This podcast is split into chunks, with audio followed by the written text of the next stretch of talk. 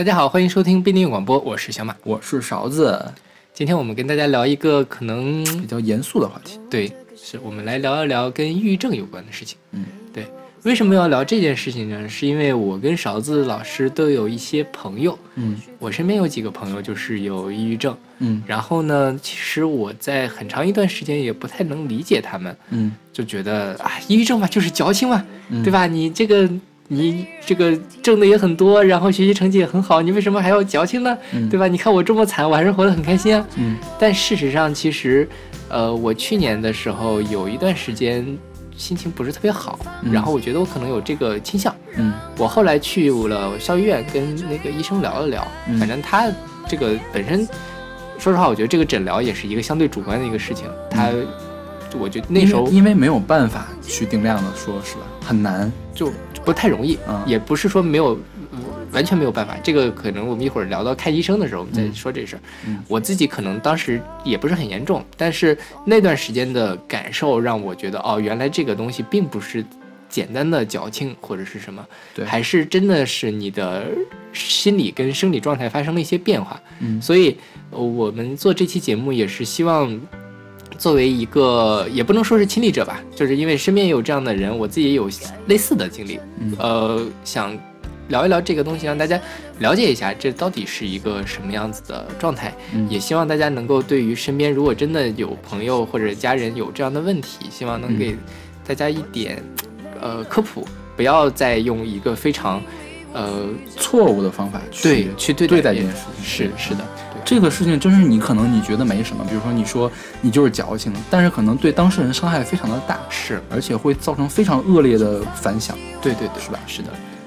那我们先来说歌吧。我们这首现在这首歌是来自蔡健雅的《坠落》，出自她二零一三年的专辑《天使与魔鬼的对话》。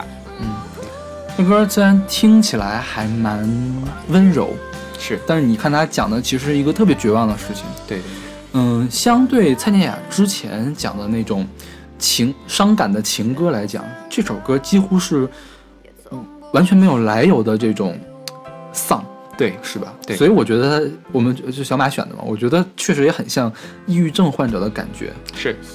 当然了，这个他蔡健雅官宣里面还是说他是有情歌，嗯但是蔡健雅自己也说这是感情上挖掘他自己内心最深的一首歌。嗯包括他的歌词吧，就是说努力独自面对，倔强的以为没人能体会我这孤独的伤悲。嗯对我说到这个，我觉得在嗯这个抑郁症或者是类似的这种情绪低落的情况下，有身边能够有人理解是非常重要的。嗯对这里面讲一个例子，就是我在最近就是去年的时候，不是有一段时间不太好嘛，嗯然后我就跟我之前曾经呃受到抑郁症困扰的朋友聊了一下，然后我跟他说，我现在终于明白你当时是一个什么样的感觉。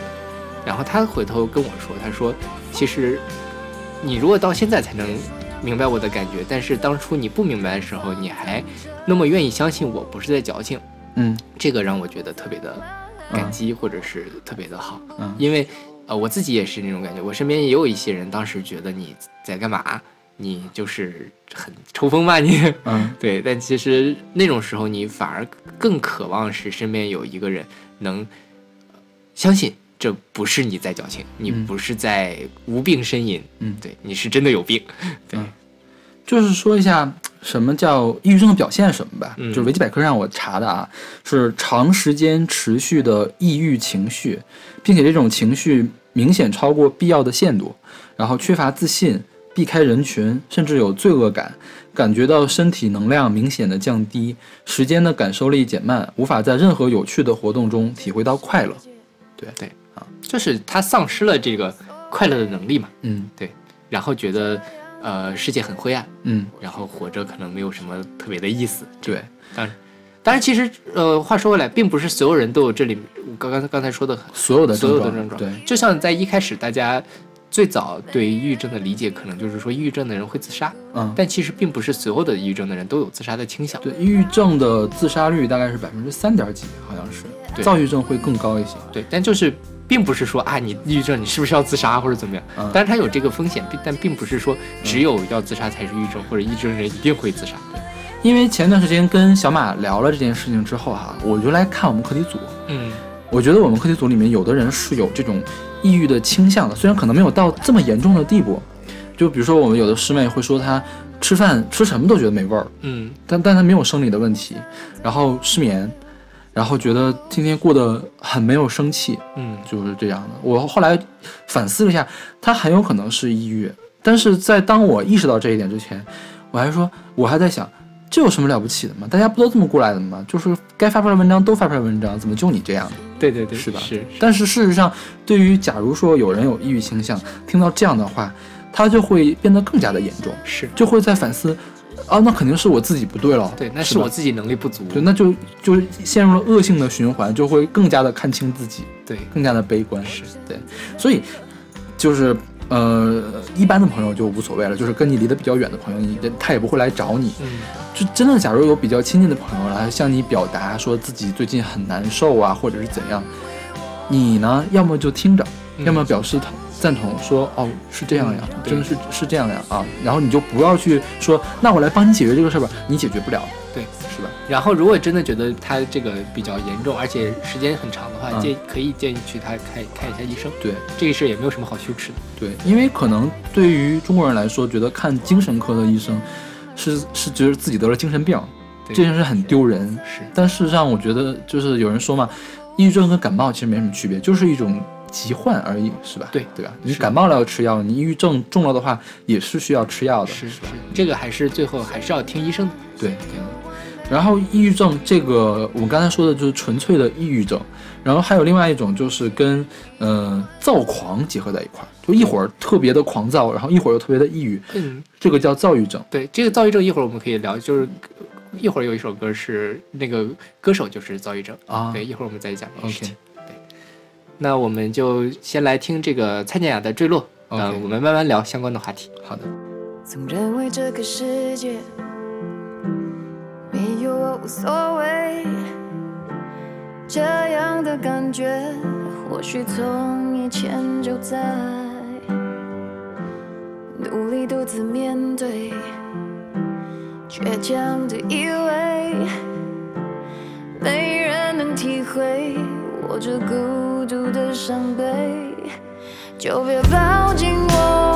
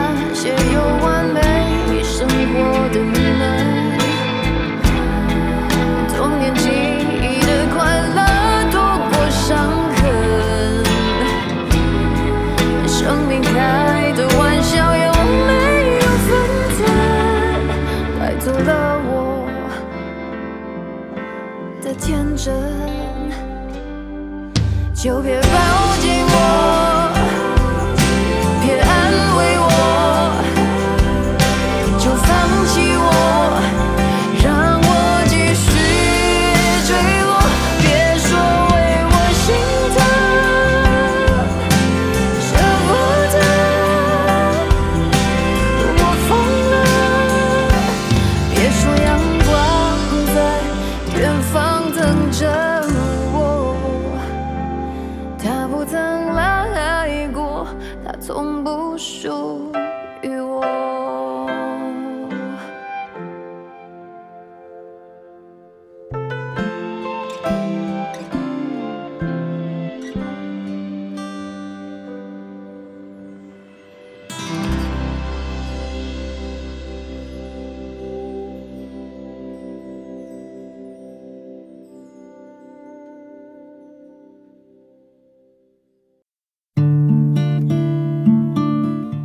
他们现在听到的是来自 Lady and Bird 的《Suicide Is Painless》，选自他们2003年的专辑《Lady and Bird》。这个 Lady and Bird 它里面有一个成员就是小清新四大教母之一的 Carrie Ann，就是那个人是吧？嗯，哦，我我才知道这件事情，什么就是 Lady and Bird 唱的是吗对对对？OK，啊对，因为 Carrie Ann 当年在豆瓣上是很红的一个人，但是我其实并不知道他有什么作品。啊，Carrie Ann 是个以色列人。OK，啊，以色列出生的，嗯。他的原名是希伯来语。好吧，然后另外跟他合作的就是那个男生呢，叫 Bazi Johansson，嗯，是一个冰岛人，哦，嗯，也是冰岛的制作人，他自己有一个乐队叫班班，啊，班干，对。OK，然后这个歌最早最早不是他们唱的，他们翻唱了一个当年电影的插曲。这个电影叫《陆军野战医院》，是一个喜剧。然后呢，嗯、当年这个插曲其实是以一个反讽的形式出现的，嗯就是有一个人他要假装自杀，然后就给他配了这个乐。当时导演跟作曲说说，我给你这首歌提两个要求，第一个要求这首歌叫叫 Suicide is Painless，第二首歌这首歌要是世界上最最蠢的一首歌，啊，就是最就是最无厘头的，就是没有道理的一首歌，所以那首歌实际上是非常欢快的，不欢快。我不给你听了原唱吗？对，就呃跟这个比还是欢快，没有欢快，不欢快，因为他要自杀。OK，对，但是可能是这种比较阴暗的和无厘头的歌词，配上他的剧情，嗯会有一个喜剧效果。OK 但你单独听它，你能听出来欢快吗？我觉得至少没有很丧吧。也反正没有欢快。哦，那对，那可能是我说的不不对这个电影其实很老，七零年的好像是。而且是电影加电视剧，嗯，就是一个系列的。OK，然后这首歌呢，我没说完呢，刚才说要写最蠢的一首歌嘛。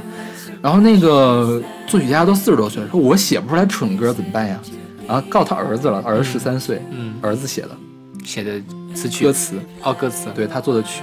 哦，天哪，十三岁就写成这种歌词。然后所以说，嗯，这首歌因为被后后来不断的被人翻唱，然后呢，它也就美国电影协会有个票选，就是史上最伟大的一一百首电影插曲，它排了第七八十的位置吧，差不多。然后呢，我觉得后来就被人牵强附会上去了很多的意思，嗯，对但是我觉得也有可能是歪打正着，是吧？就是一个小朋友歪打正着写出来的这样一个东西，就是看起来很诗意的一个东西。是，真正他这歌词就就这名字就很诗意啊。Suicide is painless，自杀是无痛的。嗯，而且看起来特别像一个想要去自杀的人说的话，对，是吧？对，所以我觉得像这个 Lady and Bird，它这个现在这个改编也是符合它的现在这个情境的，就它确实把它表现出来了一种非常阴郁的那种感觉。嗯对，像说到自杀这事儿，之前我们不是谈到孩子他自杀嘛？嗯然后我跟我妈妈说，说是孩子是自杀的，我妈妈对孩子嗤之以鼻，她说我最瞧不起自杀的人。然后当时其实我也是这么想的，嗯我说，呃，连活着都连死都不怕，为什么会怕活着呢？后来我意识到，可能有的人真的是怕活下去，我觉得真的是这样。就是你没有真正的碰到过这样的人，或者是有他这样的境地，你真的是很难理解这件事情。而且我觉得这事儿可能是大家经常会想说用自己的观点去看别人，但可能同样的一件事情发生在不同的人身上，可能就会有不一样的反应。嗯那个时候他可能就真的很绝望。当然，说实话，就是话说回来，这个自杀这件事情肯定是不值得提倡的，但是并不是说自杀的人一定是懦弱的，嗯或者是一定是怎么怎么怎么怎么怎么样，一定是很怂或者嗯要被谴责。但本身这件事情是很让人绝望的事情，对对，而你不能站在一个道德制高点上说你们这帮怂逼或者怎么样，这是很不好的事情。对对，就因为你这样说，就根本没有任何的裨益，是吧？没有帮助，对对是吧？对，而且其实是在呃非常恶意的去榨汁别人。对，嗯当然了，这首歌说实话，呃，其实一我不知道小朋友当时写的歌词是怎么想的。现在其实这歌词歌词很暧昧，你可以有很多种解读。啊，对，嗯、还是希望大家珍爱生命吧。对对，我们今天选曲是这样的，一开始这几首歌都很丧，是吧？对大家不要被这个丧的气氛感染，我们会越来越阳光起来。是是 OK，那好，那我们来听这首来自 Lady and Bird 的《Suicide Is Painless》。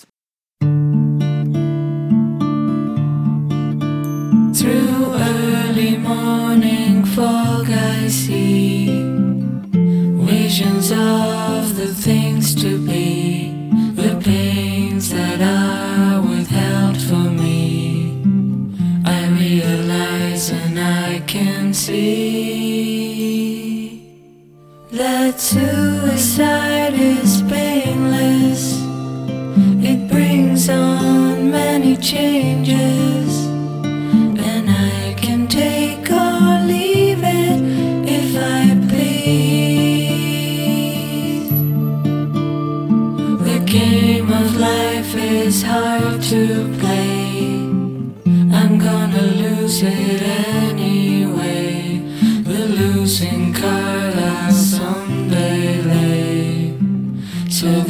is all I have to say. Suicide is painless. It brings on many changes.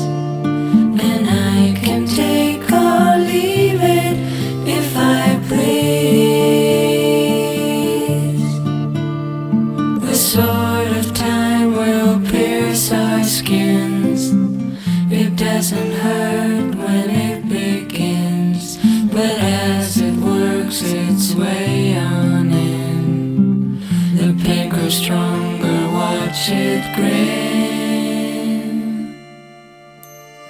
Suicide is painless. It brings on many changes,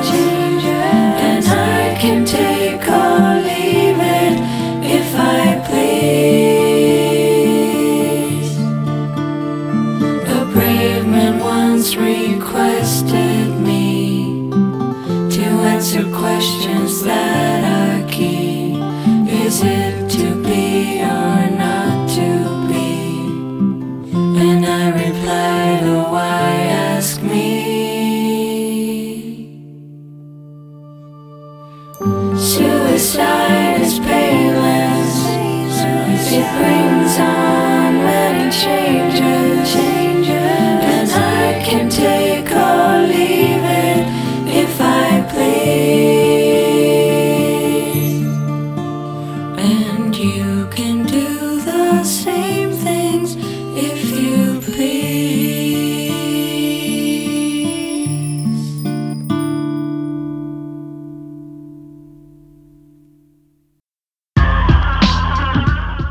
刚才我们听了一个蔡健雅的《坠落》，现在这首歌也叫《坠落》，来自蛋宝，出自他二零一三年的专辑《你所不知道的杜振熙之内部整修》。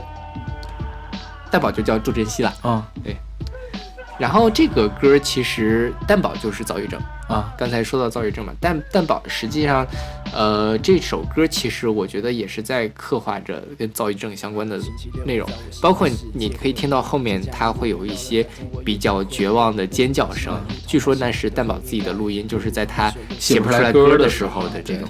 而且今年年初的时候，是也爆出来一条新闻，说蛋宝又因为躁郁症复发，又去医院治疗了一段时间。对，也是因为他在这个创作上遇到了一些困难或者怎么样，对自己要求又比较高，嗯然后就会产生这样的问题。嗯，对。在这个时候，顺道给大家科普一下这个所谓的躁郁症。躁郁症又有一个名字叫做双向情感障碍。我去校医院的时候，他就说我是双向，这个双向情感障碍。但是这个事情，因为我症状比较轻嘛，我也不知道到底是怎么回事。因为这个事儿我可以证明，小马有的时候确实是这样，就是你不知道怎么突然就嗨了，嗯，特别的嗨，怎么拉都拉不住，然后嗨完之后特特别的丧，怎么拽也拽不回来，对就是这种感觉，是吧？对，这个躁郁症其实它分成就是狂躁或者躁狂和抑郁嘛，它是两个交替的。然后这种这种病其实不是很好，因为在呃你躁狂期，如果你吃抗抑郁的药，嗯。会更严重。嗯。那如果你在呃抑郁期，你有吃一些镇定的或者什么，也会更严重。嗯。所以这个状态的切换也让人很困扰。嗯。所以这就是躁狂之所以比较难治的原因。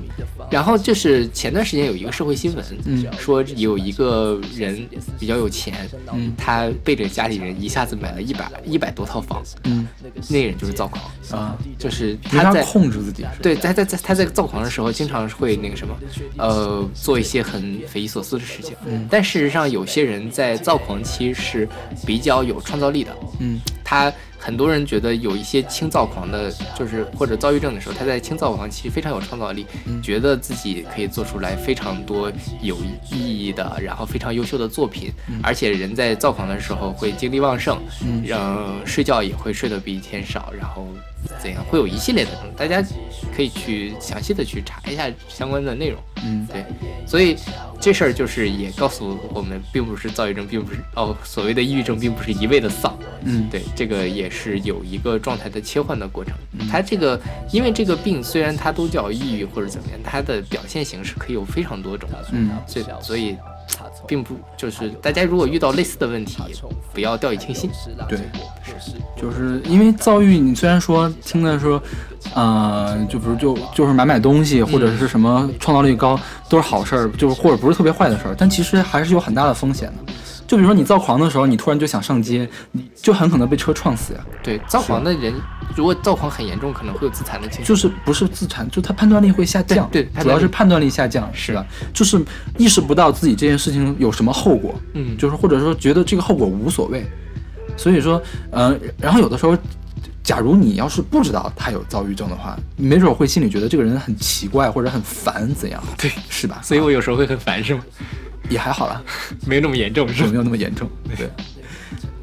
就是我的意思，就是说，当你觉得你身边的朋友哪儿哪儿哪儿，就是尤其是这种类型的让你觉得不舒服的时候，你要考虑一下，他很可能并不是因为他这个人是这样，嗯，而是因为他暂时陷入了这样一种情感障碍里面去，对，是吧？是，就是我觉得对于身边的人最重要的事情，你还是要多宽容一些。是对这种事情，真的是一旦你理解了，你就可以宽容；你不理解的时候，你就没有办法想通这件事情。说实话，谁都不想这个样子。对对，并不是我自己非要装出一副要死不活的样子，或者一副疯疯癫癫的样子。对啊是有的时候真的是没办法控制。这个事情就是大家作为身边人，不要一味的去指责。就就比如拿我来说吧，比如小马很丧的时候，我一般两两招。嗯，第一招呢，让他丧去，然后让他冷静一会儿，他一会儿就好了。对，然后要么呢，就是比如说他喜欢出去骑车啊，出去骑车吗？嗯不骑算了啊。看看 B 站吗？不看算了，反正想看的事情，他他可以叫他做一些他想做的事情。对对，这样是比较好的。这因为是这样，就是我自己的有那段时间，我是以前我看 B 站啊或者什么，我觉得特别开心。嗯但是那段时间真的，我知道我看 B 站会很开心，但是我就是不想点开来看。对，这个时候假如身边有一个人说我们俩一块儿看吧，没准他就会开心起来。对对是吧？对对，这至至少会有一定程度上的帮助。嗯，对。然后说到这首歌啊，这首歌它最后有一句就是重一直在重复，就是撑过今天，明天又是 Gloomy Sunday。嗯，这个 Gloomy Sunday 也是非常出名的一个，都市传说。对，叫做黑色星期天。嗯我觉得大家如果比较八卦的话，可能在各种场合都哎，我是觉得可能从小学开始，不知道什么阅读材料上就会有这种东西，对是吧？说的神乎其神的，说听了这首歌会自杀，对。所以我直到准备这期节目之前，我才听了这首歌，因为之前都不敢听。然后你听一下，其实也没什么，对，是吧只不过是比较悲伤的一集。而且吧，因为它最出名的版本是那个 Billie Holiday，Billie Holiday 是当时爵士三女伶之首，应该我我可以排老大的，就是那种很沙哑的声音，很丧的声音。但是呀，我觉得对于中国人来说，大部分人应该接受不了他那个音色，对，因为觉得觉得很难听。对，你一旦觉得听了一个很难听的声音在那很丧，你会想自杀吗？根本就不会，是吧？然后这个事情呢，这个新闻哈，有人去考据了，好像也并不是什么真事儿，只是因为唱片商为了卖卖唱片，然后编出来的东西，好吧？对，对。他传说是什么？传说是当时这个匈牙利作曲家分手了之后写了这个《Gloomy Sunday》，然后是一个钢琴曲，然后这个曲子发行了之后，当地的自杀率瞬间提高。是导致数以百计的人在听完它之后结束了自己的生命。对，然后就是有个警察就想调查这件事情，然后呢，听了之后他也自杀了，然后所以这首歌就被销毁了。就对，就被禁了。对，是。其实根本就没有这么回事，我觉得。呃，维基百科上说啊，嗯这首歌确实被 BBC 禁掉了，嗯就是不播了。但是为什么呢？不是因为这个都市传说，是因为在二战的时候，这首歌觉得会影响士兵的士气，啊，所以就是什么？但是纯音乐版本其实一直就没有被禁掉，而且最近其实 BBC 也早就恢复了这个歌的。是呀，呃，抛去这些，我觉得那首歌还是很好听的，嗯，大家不要害怕，想听可以去试一下。是。对，那好，那我们来听这首来自蛋堡的《坠落》。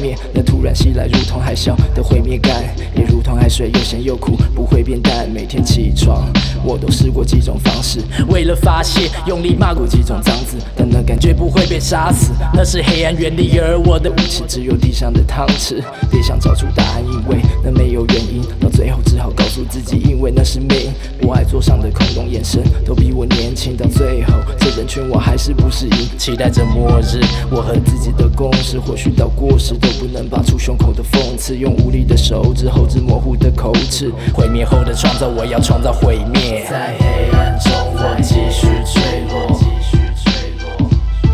在艳阳下，我继续坠落。在寂静里，我继续坠落。在谈笑间，我继续坠落。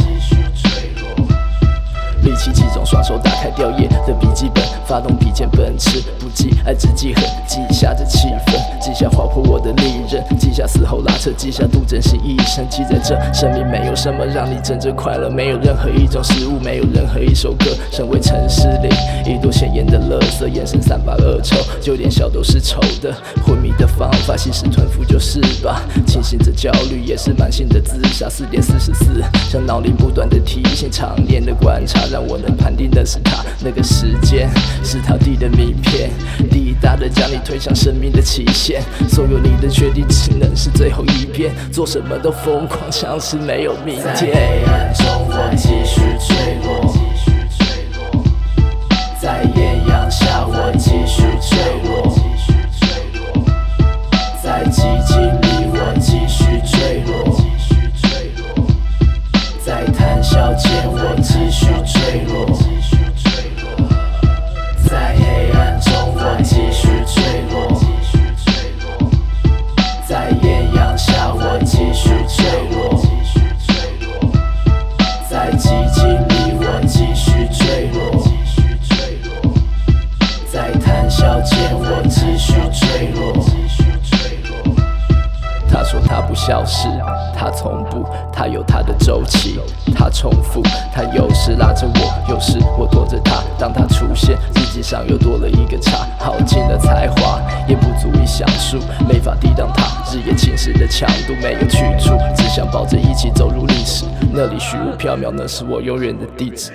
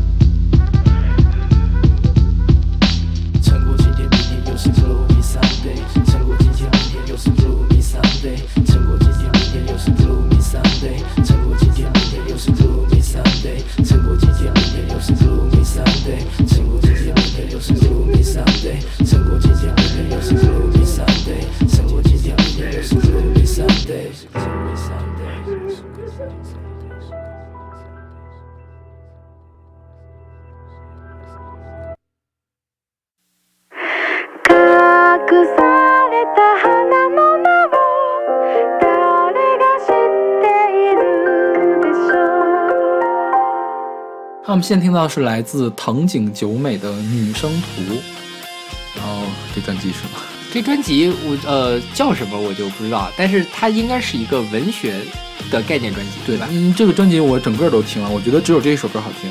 ？OK，嗯它是什么？因为查到的资料其实并不多，嗯，但它的每一个歌后面都会注上一个文学作品。嗯比如说这首歌是来自太宰野的太宰治的《女生图》，我一直把它读成太宰野太宰治的《女生图》。他还有几首歌分别是宫宫泽贤治，然后芥川龙之介，都是很出名的日本的作家。对。对，然后这个简单的说一下吧，就是他这个做这个计划的制作人叫 Noah Lilac Lilac，嗯。他是一个同人的音乐人，然后他请来了藤井久美来唱，，OK，他自己本身也会就是在 Nico Nico 上会投稿，嗯，就是做编曲，他是做编曲的一个人。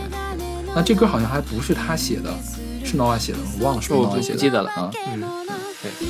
然后这歌是呃用的太宰治的《女生图》作为启发嘛？女生图你看了？没看没看，我今天刚看过。它《女生图》是一个太宰治的短篇小说，嗯、是以一个女生的口吻讲述她自己的一天嗯这样一个故事。其实我觉得它是一个心思非常细腻，然后结合太宰治这个人来说，他也是一个很丧的一个故事。因为太宰治绝大部分的作品都很丧。对太宰治最出名的是《人间失格》，嗯，对，那个作品是有一个电影吧。然后我今年过年的时候，就是呃闲得无聊，就把那个小说看了看了，然后就看了那个电影，然后整个人那一两天都特别不好，打麻将一直在输钱。我当时也是看了《人间失格》的小说，然后《人间失格》，我觉得这部小说就是怎么说呢，就是这个人就很悲剧，对一直都是很悲剧，就碰到各种各样不顺心的事情。我觉得他并不仅仅是他客观上遇到什么不顺心，我觉得他自己在主观上就一直是抱着一种非常悲观的态度来面对他的生活。嗯像他自己时间，呃，我不知道你记不记得他那个主角叫做大庭叶藏嘛？他在小时候就一直想要去讨好别人，嗯想用一半搞笑的方法去接近人类。嗯那其实他是害怕人类的，嗯他用这样一种伪装的方式想要去什么，其实反而说明了他自己对于这个社会或者对于人际关系的这种惧怕，嗯包括他后来这个各种泡妞怎么样这种嗯很不顺心的事情，其实跟他自己的是有很大关系。很多人都觉得，呃，《人间失格》是太宰治的一个半自传的一个作品。对，对，然后那个电影，电影是一零年上映的，是在太宰治的诞辰一百周年，好像是嗯上映的一个电影。然后那个电影，如果大家没有看过它的原著的话，可能比较难理解，嗯因为原著的信息量其实很大的，因为它女生很多嘛，嗯一会儿换一个，一会儿换一个，就放在一个两三个小时里面，呃，很很困难。而且他在那个电影里面还加入了一些太宰治本身的呃个人元素，就是他这个作家自己的那个元素在里面。比如说他在跨跨入这个文坛的时候的一些对他有过帮助的一些呃作家也在那里面出现了，所以是相对来说信息量特别大一个电影。但是我觉得，虽然这个电影风评不是很好，我还是推荐大家看一看。就是呃，我觉得这种对于这个作家的刻画，除了呃本身就是一件很困难的事情，然后他能刻画成这个地步，真的很不容易了。我觉得大家可以先去看小说，对，一定要先看小说，先看小说不看小说真的看不懂。嗯对，这小说我现在很久很久已经看了，现在印象已经不是很深了。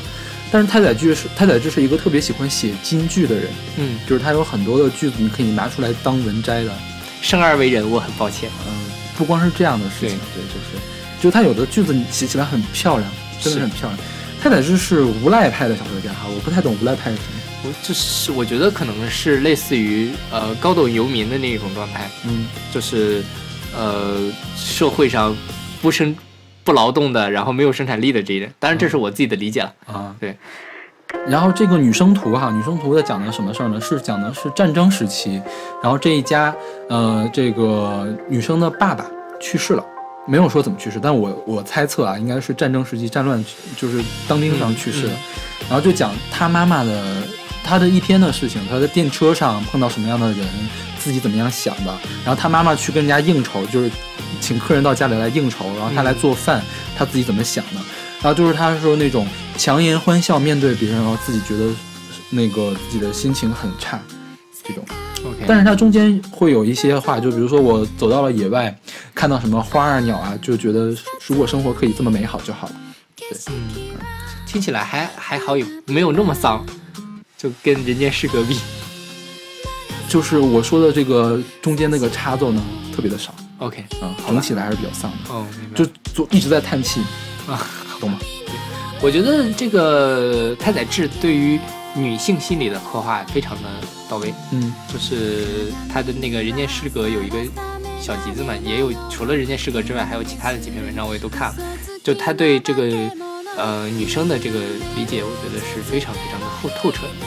太宰虽然他自己是一个男生，太宰治这个国内引进的女生图应该是一个短篇小说集，嗯那个集子里面所有的作品都是女性的主角，嗯或者是女性第一人称来做的。女生图就是女生第一人称的一个小说，然后还有什么霍利，然后拟拟人化的女性第一人称的 OK 对，嗯嗯。你看你看这歌词，你就觉得好像完全没有抑郁，是吧？是。对，我觉得，我觉得这个写这个歌的人，他的理解可能是觉得女生图还是虽然自己很丧，但是还是可能心中是期望着一个美好的世界的。嗯，然后然后说到这个日本文学啊，就是日本在这个战前战后的时候，就是在二战前后，涌现出来了一大批这个很丧的，比较丧的作家，比如说除了他之外，还有呃川端康成，嗯，其实也是，包括三岛由纪夫有一作作品也是比较，丧，对对对，就看了就是就让人觉得很难受，是吧？而且日本本身它自己有这种物哀的文化，嗯它就是对人生就抱着一种比较，你也能不说不能说悲观消极吧，但是是这种类似的一种看看法。然后呃，但是我觉得他们那个文笔真的非常好，而且这个视角也很独特。呃，如果大家不是心情特别不好的话，可以去看一看他们的作品。对，而且看日本的文学有一个好处，就是我觉得多少吧，日文的写作习惯跟中文还是有点像的，就是啊，所以它的翻译过来，你能就是只要别太烂，或者只要原文别太晦涩，嗯，基本上都成。是是是就除了三岛由纪夫的专东西比较难翻译，嗯其他应该都还成。是。嗯那好，那我们来听这首来自藤井久美的《女生图》。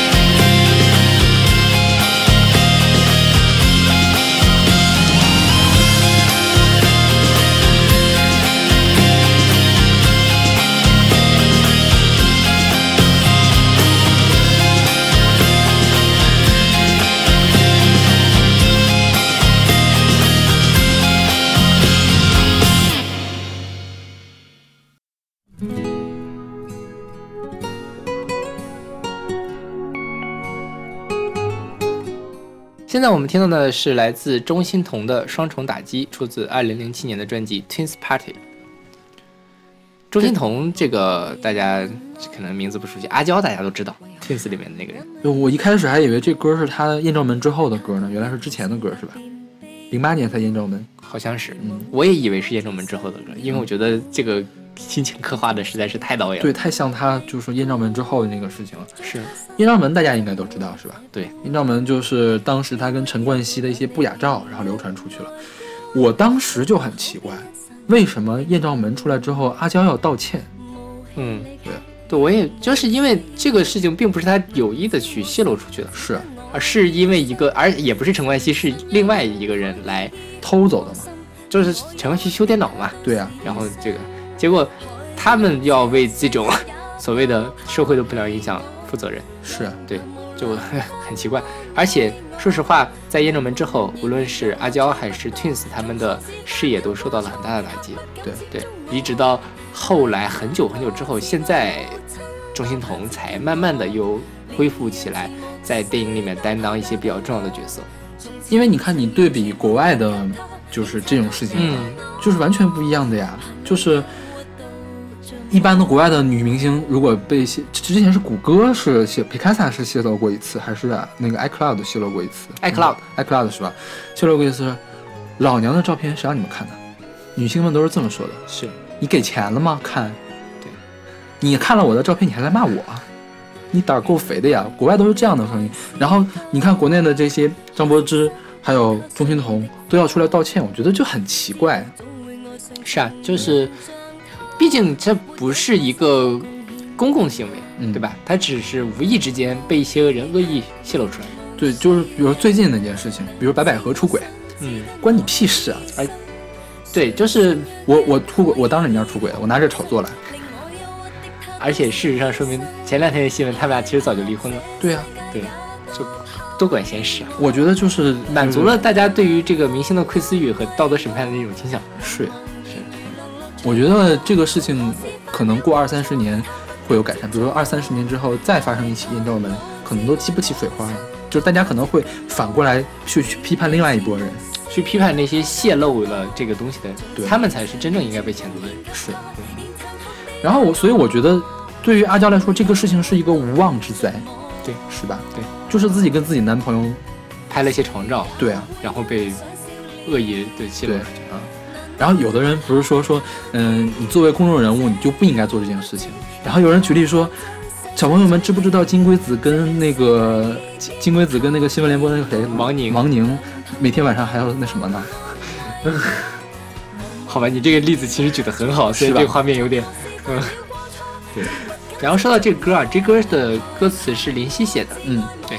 然后它里面其实很明显的就写到了抑郁的一些事情，嗯呃，除除了他讲到这个眼拿眼泪赢同伴，然后自己的朋友和这个包括家人都很害怕，嗯说害怕这世界也都抛弃我，良朋无良方安慰我。嗯然后也讲到了说能知我心，只得我一生。然后谁信药丸可以医好我心？嗯，就是也讲到了去医院来看医生吃药的事情。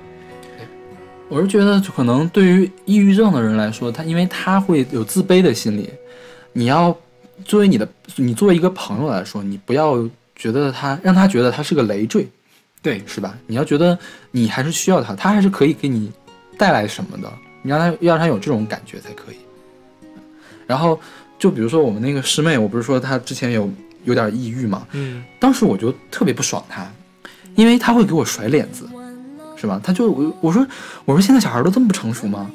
然后后来意识到应该是他心情不好导致了这件事情，就是这个就他给我甩脸子这件事情都不是他的错，是吧？后来我才可以体谅他，因为我当时说你既然好，你这么你这么拽，你给我甩脸子，OK，那我们以后你的事情不要来问我，我也不管你。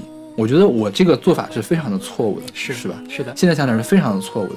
对不过这还说回来啊，嗯不是所有的心情不好都叫抑郁症。嗯，前段时间 Papi 酱做了一个视频，嗯就说现在人特别说喜欢说我自己有什么病，嗯，我有抑郁症，嗯然后我有强迫症，嗯，我有选择困难症。但事实上，很多人其实只是把它当做一个借口，来逃避现实的一个什么？他你，呃，这事儿分两边看，真正有这个情感障碍的问题需要去呃医院治疗，但是有一些人其实也是拿这个事情单纯的在当做逃避世界的一个理由而已。但是哈、就我那个师妹，她不是主动跟我说的这件事情，是因为我对这个事情有了解之后，我去主动跟她说的这件事情对。她说我她不想告诉我的这件事情。我我我知道，就是我没有说你师妹，嗯对啊我我相信，因为你我我的意思是，大部分有抑郁症的人，他不会跟你说的，他不会告诉你我有抑郁症，他就是他他他不会让你知道，说我心情我心情不好是因为我有病，他不会让你有这样的错觉，因为他怕你认为他有病这个事情是不好的，因为因为有病这个词真的好难听，是吧？对很难听。对对，说到这儿想不想不到什么更好的措辞的方法来说这件事情。啊，情感障碍，嗯，对，可能这个会更温和一些，对对，并不是一个嗯多么大的一个疾病对这样。嗯所以我觉得这事儿也是两边看。如果真的，呃，你或者你身边的人，嗯真的你觉得他有这样一个问题，嗯需要严重到就要去看医生，就去看医生，不要讳疾忌医，嗯不要觉得这是一多多丢人、多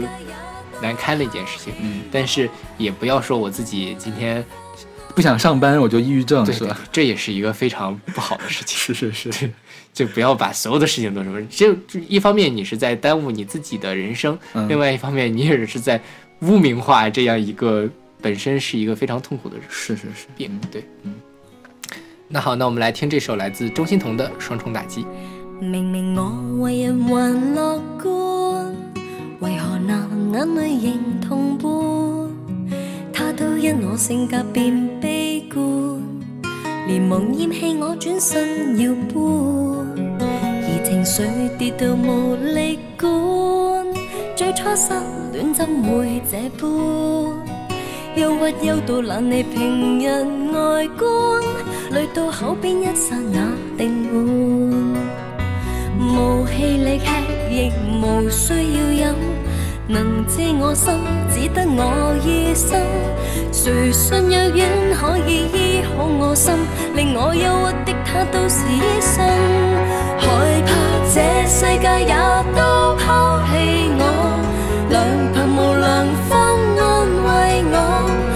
茫然如流乐趣不多，从何時犯了過錯，他不敢接觸我。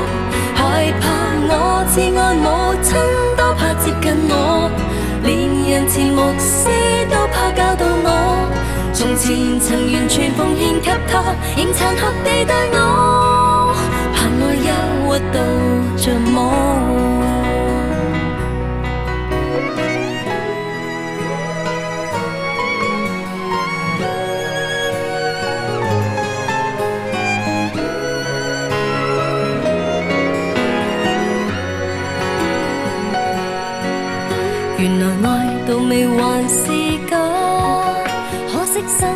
他送的花，知道总会爱上情人像他，没有开心可贡献便怕，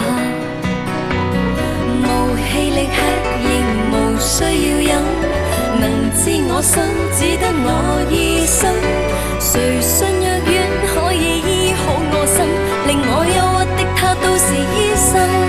害怕这世界也都抛弃我，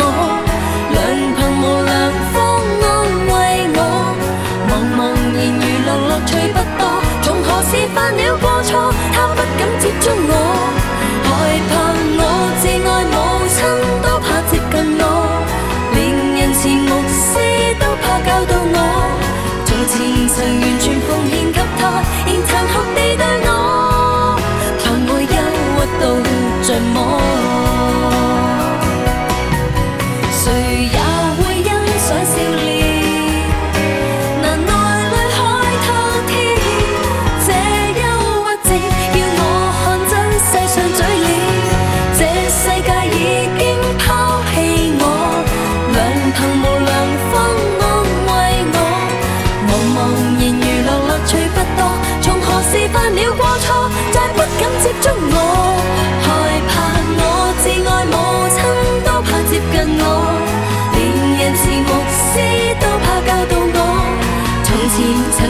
奉献给他，仍残酷地对我，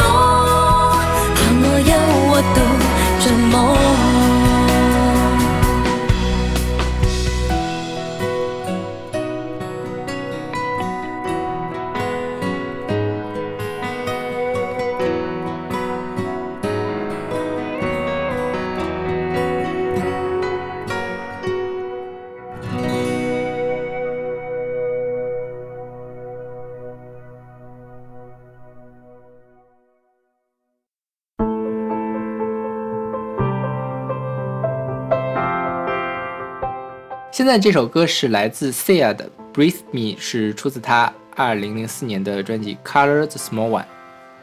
Sia 也是一个有躁郁症的人，嗯。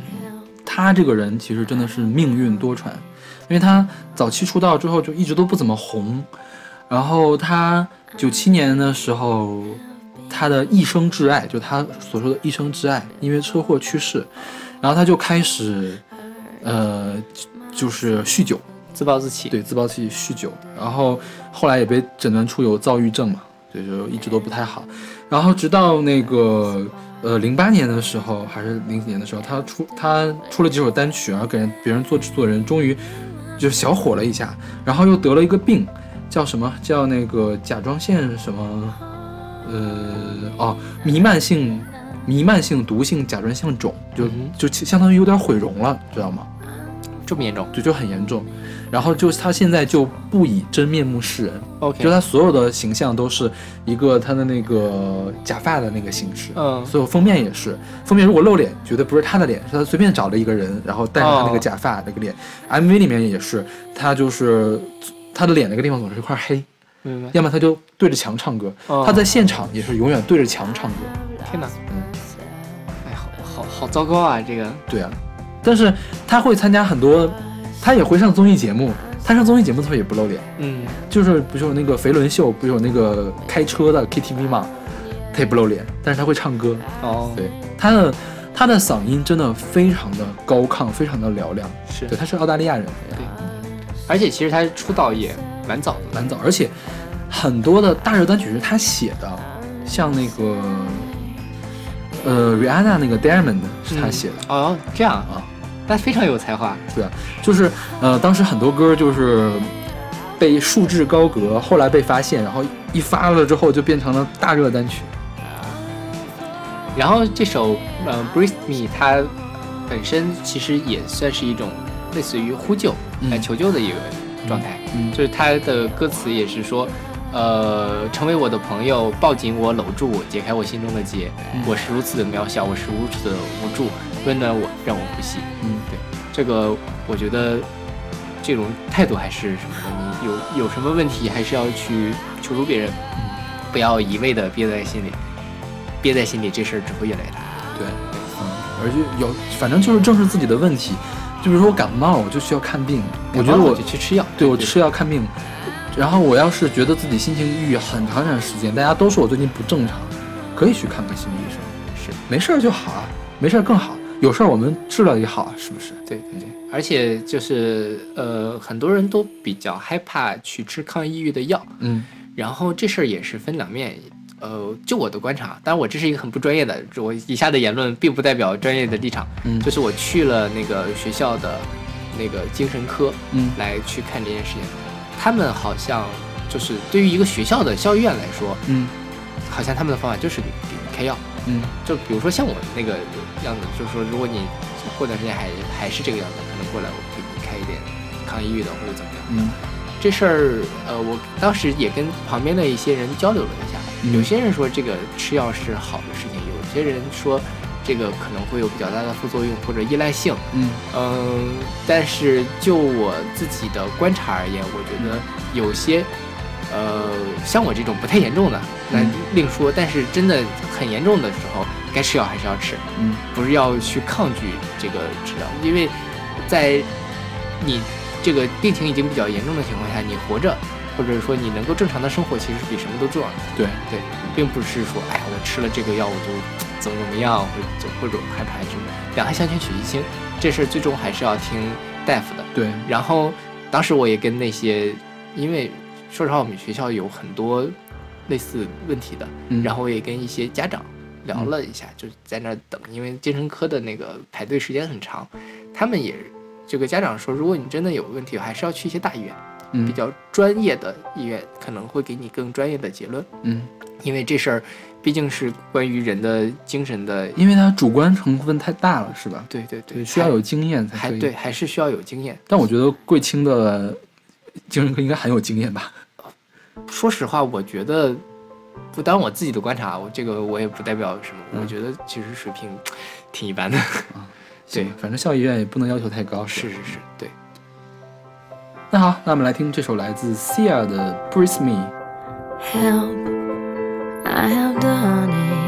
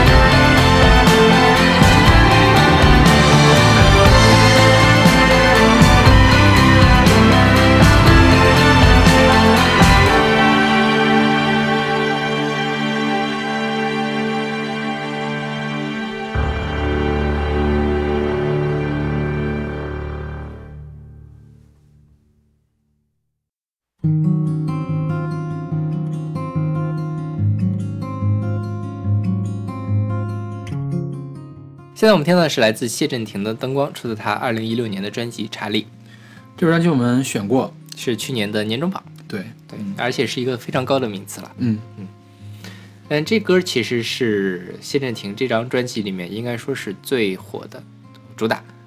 嗯，他在金曲奖的时候就唱的这首歌，嗯就是拿了最佳新人的时候。嗯对，这歌是据说是他为一位因为抑郁症自杀的朋友来写的。嗯。然后它里面的歌词其实也写的很，怎么说呢？其实是蛮治愈的一个歌词，嗯。就是说我不希望，我不想做太阳，我不想再逞强，我只想为你做一盏灯光，嗯。在你我需要我的时候把开关按下，你不必再流浪，不必再心慌，不必再去想，不必再去扛，我也不必假装你还在我身旁。嗯，其实是一感情非常真挚的一。对，嗯。谢震廷他本身自己也有类似的问题，但他就是讲他其实因为他很小就出道了嘛，嗯。他十三岁的时候上了超级星光大道就成了名，嗯。但是他呃超星光后期的时候他就开始变声了，嗯。所以他后期的发挥不是很好，嗯。名次也不是特别高，嗯。然后从那之后他自己可能就面临着一些成名带来的困扰，包括他后来说是他曾经要本台湾是要服兵役的嘛，嗯。他那段时间就是有一些轻微的抑郁症，然后最后兵也没复成。他怎么他是这样，嗯、他当时上星超级星光大道，家里就不同意，嗯。然后反正又没有取到更好特别好的名次，然后他但是他出名了，出名之后回到学校之后，就很多人管他要签名，他可能招待的就不是很周到，然后大家就说他就摆架子，嗯，然后呢就跟老师打小报告，嗯大家都疏远他，然后就造成他的其实环境很恶劣，是，对，然后就是一直心情都不好，哎我觉得这个这个身边的这种冷眼啊，或者是冷嘲热讽，对人的伤害真的是非常大的。对，很多人都没有那种那么强的嗯心理承受能力去笑对这件事情。对，然后他是治疗自己的，就是应对这个轻微的抑郁症，他是他是通过看书，就是看大量的书，就就是几就看几十本书这么看，然后来缓解。我觉得这些可能是有用看书、听音乐、看电影，嗯，当然需要找到一个对对自己胃对你胃口吧。，对对对对对对，是我自己不好的时候，我其实也在看书。嗯嗯，就就买了很多书，平时也没什么时候看，嗯就真的自己特别不好的时候，你也没有什么精力和能力去做其他的事情，嗯那这种时候不如去看看书，安安静静的去体味一下别人的生活是什么样子。这本专辑不叫《查理》吗？查理就是来自一个小说的名字，就是丹尼尔·凯斯的叫什么《献给阿尔吉农的花束》啊。查理是里面的主人公，就一开始他就是智商比较低，然后就无忧无虑，然后等他变到聪明之后呢，就意识到 之前曾经就是不理解的那些情绪，然后他的大脑又再次衰退了。OK，讲的这样一个故事。然后他说，他取名查理是为了提醒大家不要忘记自己心中那个单纯天真的小孩儿。就说到小孩儿，嗯最最近不是北京电影节嘛，嗯，跟同学就是有一个电影，它其实讲了很多校园霸凌的事情。嗯其实这小孩还挺可怕的，就是在年幼无知的时候，其实很容易做出伤害同龄人的事情。嗯嗯，我跟当时一块儿看看电影的朋友回来也聊，就说其实我自己反向反思一下，我小的时候，小学时候其实也做了很多伤害班里那些不受人喜欢的小朋友的事情。是的，对，这个因为你想一下，好像每一个班都会有一个被欺负的人，是但是因为我估计你和我应该都是学习比较好的，肯定不会欺负到我们头上，谁也不敢欺负我。我其实小小学时候会被欺负，但是跟那个同学相比，就完全不是个事儿。嗯对我，我因为我小时候长得很小只，个子很矮，比别人又小一个年级，又因为自己一些其他的问题，你知道为什么没有人敢欺负我吗？我是我们班第一，嗯老师老师是罩着我的，谁也不敢欺负我。我也是我们班第一，但是还是有人欺负我那。老师不够罩着你，对，就老师确实不罩我。这对老师很罩着我的。嗯，我们老我们老师也很厉害，就是会嗷嗷就在那样的叫唤，谁也不敢惹他。对。但是就是呃，说回这个小孩之间互相欺负这事儿，嗯我小的时候真的也会去欺负那个不受欢迎的同学。我现在想想，其实当时做的非常糟糕。嗯但是，嗯、我觉得这个包括像谢震廷，他其实在那个时候也是中学生嘛，嗯对吧？在学校里面，因为就是鸡毛蒜皮的事情被人孤立或者怎么样，所以我觉得，其实对于小朋友来说，这个东西真的是需要家长跟老师好好引导的。而且我觉得这件事情可能比其他事情更难解决。你看，你多发达的社会里面都会有这样的事情，都会有霸凌，对，而且越发达的事情，小孩子的霸凌可能会越严重。因为他那个，如果你的就所谓阶级或者说你的这个背景差的太多的话，对那些少数派很容易就会被孤立掉。是的，对所以，哎，也是很难解决的问题。是但是还是希望我们以后无论是，当然现在大家都成年人了，就是怎么样，不要去主要是当了家长之后，要好好的思考这件事情，是是吧？是无你无论是出于你小孩子霸凌别人还是被霸凌的角度上来说，对，都需要去认真去考虑。是。嗯那好，那我们来听这首来自谢震廷的《灯光》。一个人走在路上，不知道是第几晚上，已没有人来人往，也没有城市交响。入夜后的台北很漂亮，但怎么却感觉很悲伤。大概是又想起你说，说我像个太阳，二十四小时开朗为人照亮。但其实你说谎，你知道，若没有你，我根本就没有办法发光。你很健忘，没你在旁，哪里来的力量赶上？这一切都已经成过往。时光会放，多渴望告诉你我不想做太阳，我不想再逞强，我只想为你做一盏灯光，在你需要我的时候把开关按下你，不必再流浪，你不必再心慌，不必再去想，不必再去扛，也不必假装你还在我的身旁。哦多欲望。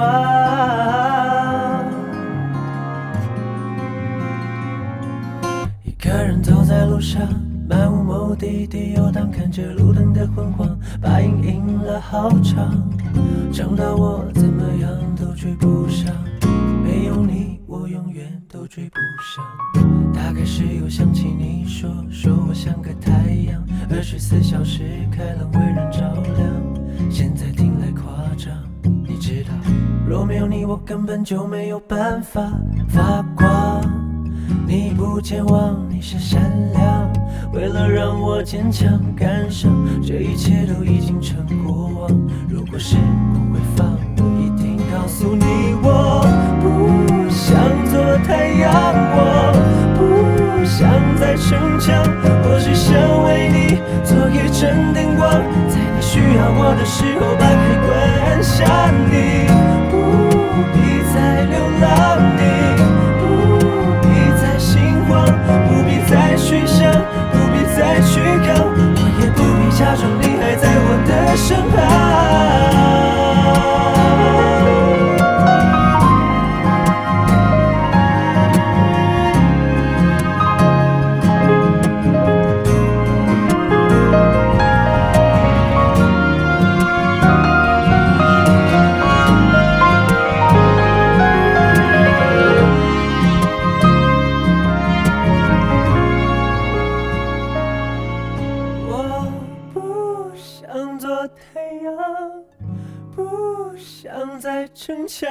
只想做你心里的灯光，在你快离开的时候把开关按下。我不会再假装，我不会再说谎。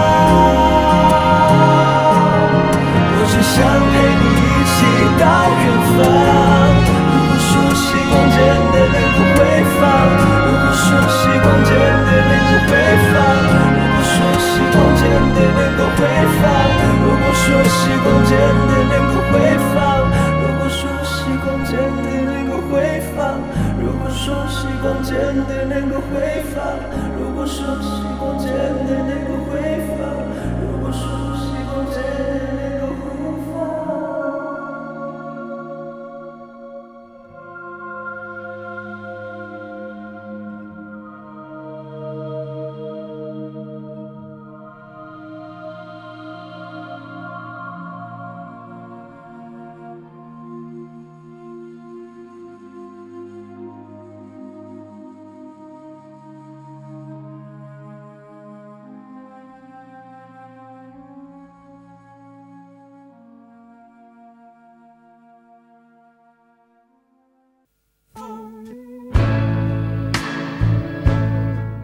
好，我们现在听到的是今天的最后一个，叫做《Death Is Not the End》。啊，那演唱者呢是 Nick Cave and the Bad Seeds 乐队啊，他请来了几位歌手，一个是 PG Heavy，一个是 Shane McGowan，Shane McGowan，然后还有一个是 Kelly Milog。这个几个都是很出名的。PG Heavy 我们介绍过对，，Kelly Milog 就我觉得都不用介绍了，就是那种蔡依林要抱抱他大腿一块儿出歌的那种，是吧？就是澳大利亚的，我觉得他他可以算作澳大利亚麦当娜，我我觉得是可以的。OK，就是风格也很像啊。啊，另外一个是哪儿的乐队来着？就是那个 Shane McGowan 是是一个凯尔特朋克乐队的一个主唱，嗯哼，他跟那个 Nick Cave 的关系很好。哦，Nick Cave 我们之前介绍过是《迁徙的鸟》的主题曲是他唱的，当时我们还说他一个特别呃奇怪的一个人唱了那么一首温馨的歌，是。这首歌才是他应有的样子。对。就是但这首歌其实他这张专辑都很奇怪，他这首歌这张专辑是九九六年的，叫做呃 Murder Murder Ballads，对谋杀民谣，对。他一共是十首歌嘛，嗯。前九首都是九个谋杀故事，嗯，就非常的黑暗，对，然后前里面他跟那个 PG Heavy 唱了一首歌，跟那个 Kelly Milog 也唱了一首歌。嗯。PG Heavy 那首歌就是 Henry Lee，就讲的是，呃，一个女的呢喜欢那个男的，那个男的呢就抛弃了她，然后她就把那个男的捅死了，扔到井里面去了。啊天哪就是 PG Heavy 把那个呃，Nick Cave，Nick Nick Cave 给杀了的故事。嗯嗯然后他跟呃 Kelly Milog 也唱了一首歌，叫什么 Where the Wild Rose Grow，就是野玫瑰开在哪儿，讲的是 Nick Cave 把这个 Kelly Kelly Milog 杀了之后扔到河里面的故事。好吧，就是每一首歌讲一个谋杀故事这个专辑是个神专，啊，可以，说是。是，是我豆瓣上的有一人亲自打的，清一色都是五星，啊，对，还是非常这个很神的一个，而且我听了一下，其实嗯也都蛮好听的，就是你接受 Nick Cave 得接受一下，嗯。他的这个声音很低沉啊，虽然啊我没说这首歌，这首歌是鲍勃迪伦写的嘛，对。虽然比鲍勃迪伦要强一点儿，但是还是不是那么容易让人接受，是是吧？是 Nick Cave 叫做哥特王子。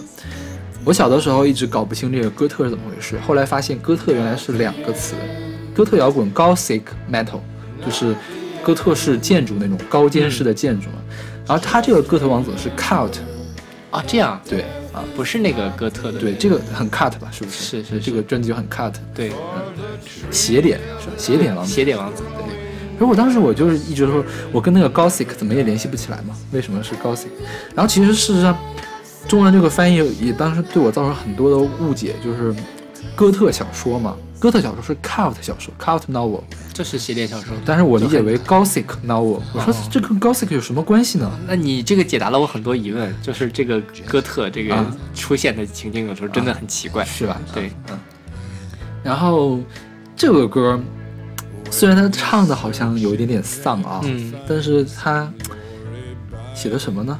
算什么呢？歌他词算的是，就他这个歌叫《Death Is Not the End》，嗯死亡并不是终结。嗯其实他这个鲍勃迪伦写的，鲍勃迪伦他拿诺贝尔奖嘛，大诗人嘛，嗯他其实写的比较晦涩。就我理讲的，就我理解的时候，他是因受到了基督教的一些影响，嗯就是死亡不是终点，你还会上天堂或者下地狱，嗯所以你不要轻易的觉得，就是当你在悲伤和孤独的时孤独的时候，没有任何朋友的时候，你要记住死亡不是终点，不要轻易的去选择死亡。你死亡之后，要么要接受审判，要么要上天堂，这个只是你整个人生环节的一小部分。啊这是我对这首歌的理解。，OK，所以我觉得他在这个整个谋杀民谣这样一个比较灰暗的情境下，最后一首歌选择翻唱这首《Death Is Not the End》，还是挺用心的，就是把整个的气氛给稍微的弄得柔和了一些。嗯，是前面的那些真的，说实话，你如果去有点吓人是吧？还有那种尖叫在里面 对，就因为很多人讲说什么恐怖音乐啊，都会选那一张对对专辑对，啊虽然我觉得其实并没有这么恐怖，但嗯整整体色调还是很灰暗。嗯说到这儿，我还要提一句，就是其实你去搜什么所谓的抑郁症啊或者之类的歌单，会搜到非常多的那种非常黑暗的歌。嗯对，那个叫那是风格叫什么？我，Dark Wave 或者是 Death Metal 啊、死死亡金属属。，对，我但是我们今天都没有选这种歌，嗯我还是希望说能给大家一个正能量的传很 deep，、那种真的是让你听了之后非常绝望的。我觉得我是选了一首对，但我们我没有，就是后来我们过滤的时候就把它给筛掉了。对，对，还是希望大家能够在音乐里面获得力量，而不是去进一步加深自己的绝望。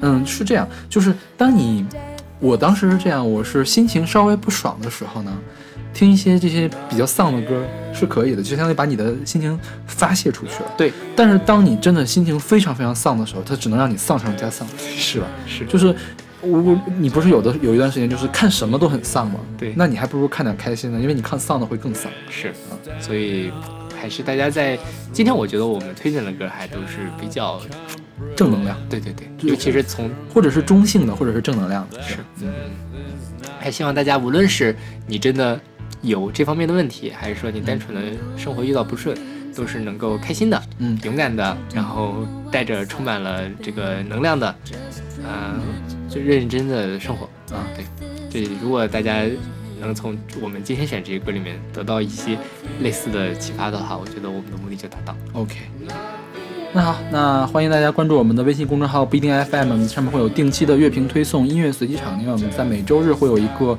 短暂的这个非常短的一个听歌推歌节目，叫做《听周记》，大家可以关注我们的网易网易云音乐账号。这怎么这么别嘴？我每次都说错，你知道吗？网易云音乐账号叫小马和勺子，然后我们在上面会分享我们在听周记中推荐的这个歌的歌单。如果大家不喜欢听我们两个叨逼叨叨逼叨的话，大家可以直接去听音乐。然后呢，我们还在做这个一个音乐速写计划，就是请各位听众来参加我们的节目，来跟大家分享自己喜欢的音乐，或者是自己跟音乐之间的故事。那我们下期再见。下期再见。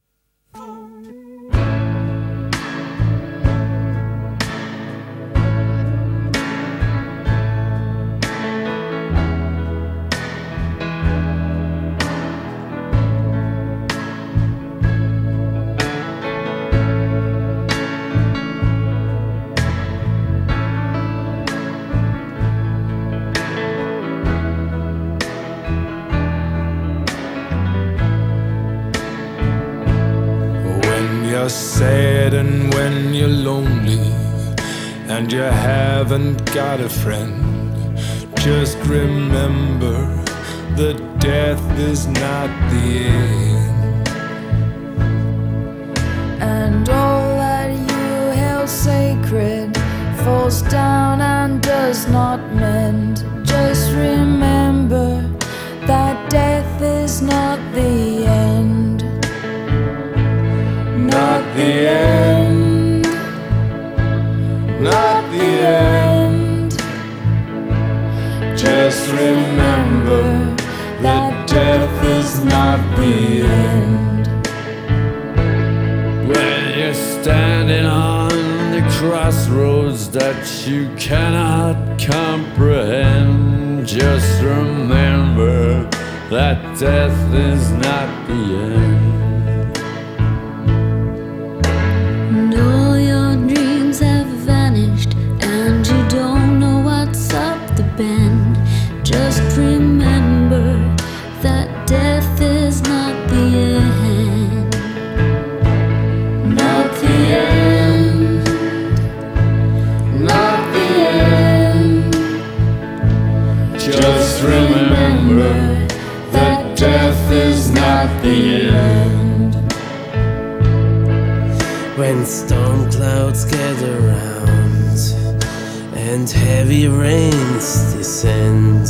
Just remember that death is not the end. And there's no one there to comfort you with a helping hand to lend.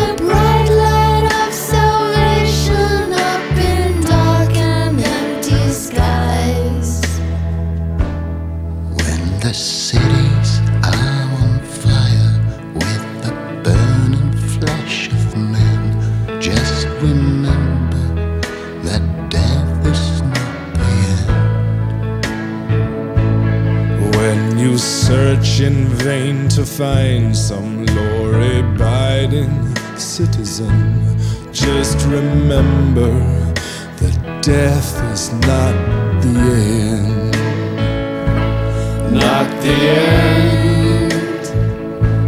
Not the end. Just remember that death is not the end. Not the end.